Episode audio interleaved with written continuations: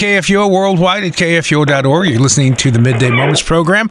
I'm your host, Gary Duncan, and it's time now for our moment of faith with Pastor Doug Nicely of Jerusalem Lutheran Church in Collinsville, Illinois. Hi, Doug. Hi, Gary. Happy February to you. Yeah, it is that time already, isn't it? This month it flew is. by. It's just amazing. Well, and happy Groundhog Day. Oh, yeah, I forgot about that as well. So. So, what would you like to discuss today on this Groundhog Day, uh, 1st of February? what we're doing is we're uh, going through the Sermon on the Mount from uh, week to week until we get uh, toward the end of the Epiphany season. So, we're going to pick up where we left off last week. Remember, last week we were talking about the Beatitudes, and uh, we're going to go a little bit further down in Matthew chapter 5 today. Okay, sounds good. So let's see. The next section we're uh, reading from the Sermon on the Mount, we're told by Jesus, You are the salt of the earth, and you are the light of the world. Well, I feel much more comfortable hearing Jesus say, I am the light of the world. Whoever follows me will not walk in darkness, but will have the light of life. That's Jesus quoting himself. but how do we become the light of the world? That's what Jesus tells us. Well, remember last Sunday when we were listening to the Beatitudes, we heard these words that had been rewritten in song lyrics. Blessed are they who seek peace, they are the children of God. Blessed are they who suffer in faith, they shall see God. Rejoice and be glad, blessed are you, holy are you. Rejoice and be glad, yours is the kingdom of God. Maybe it's just me but I'm so used to praying that I'm a poor, miserable sinner at the beginning of Holy Communion service that being called the light of the world just sounds uncomfortable to me. And uh, this should be so if it weren't for one thing that Jesus does for us that we have trouble understanding clearly. Jesus sent us, he tells us, his Holy Spirit. And here's how the third article of the Apostles' Creed explains uh, the Holy Spirit in the Small Catechism. Gary, this is just one of those things, you know, when you went through junior high school instruction and catechism, you had to memorize all this stuff. Boy, I could I could almost say this without reading it. okay. I got it down in my memory bank. There it goes go. like this.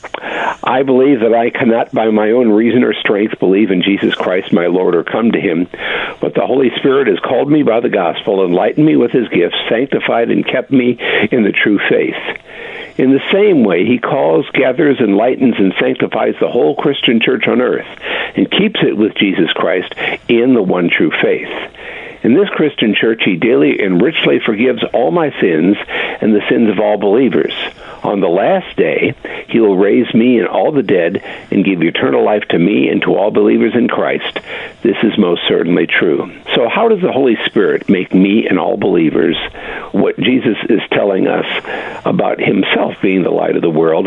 And then he turns around and calls us the light of the world. Well, I got some hymn lyrics to help us out today, and um, as as I we heard in the Catechism, a lot of this has to do with the coming of the Holy Spirit. And, and our problem with the Holy Spirit is that, you know, we, we know that the Holy Spirit exists, but we have a hard time trying to figure out what the Holy Spirit does. And I think this hymn helps us out a little bit. So here it goes. Holy Spirit, ever dwelling in the holiest realms of light. Holy Spirit, ever brooding o'er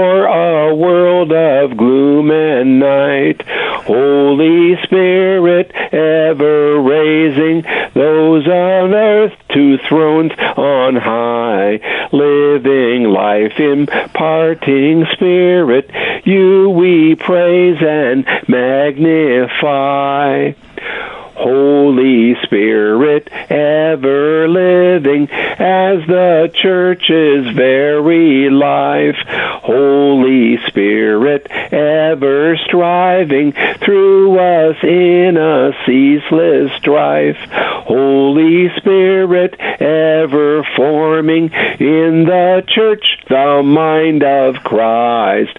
You we praise with endless worship for your gifts and fruits unprized. Holy Spirit, ever working through the church's ministry, quickening, strengthening, and absolving, setting captive sinners free. Holy Spirit, ever binding age to age and soul to soul in communion, never ending. You we worship and extol. It's going to take a lifetime for this poor, miserable sinner, speaking about myself, to understand how I can be the light of the world. Yeah, I, I feel the same way. So we're, Yeah. we're together on that one. Uh, but but he tells us that the Holy Spirit dwells in us, and this is this is something we're just going to have to learn as we go. And I can see little indications of that.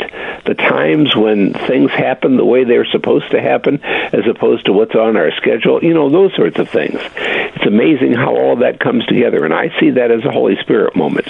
Yeah. Jesus wanted to make this truth abundantly clear when he taught his disciples just before he ascended into heaven some other words that we learned a long time ago.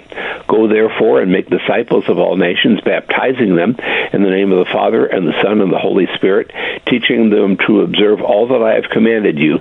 And behold, listen to this, I am with you always to the end of the age. And the way he does that is through the Holy Spirit in ways that we can't even anticipate. Yeah.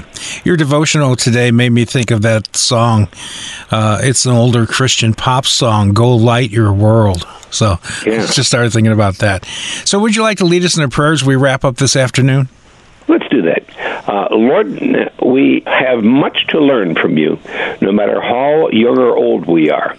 Teach us from your Holy Spirit how to let your light shine through what we think, say, or do. For we pray in the name of Jesus, who sent us his Spirit to be our comforter. Amen. Amen. Thanks so much for being on the program today, Doug. Oh, I'm happy to do so. Um, next week, we're going to continue to read through the Sermon on the Mount, and we have much to learn from this teaching about how we live our everyday lives. Jesus is reviewing the Ten Commandments in the next section of Matthew chapter 5. A Thanksgiving hymn explains how we can respond to God's grace after having uh, kept the commandments, and this hymn is titled Praise and Thanksgiving. And so I'm going to sing a Thanksgiving hymn next week and explain how that has to do with Jesus talking about fulfilling the commandments in the way that he understands it and the way the Holy Spirit teaches us to understand it as well. Sounds like a great plan, and I look forward to uh, talking to you again next week. All right. Well, thank you, Gary. We are listener supported KFUO. We are the messenger of good news.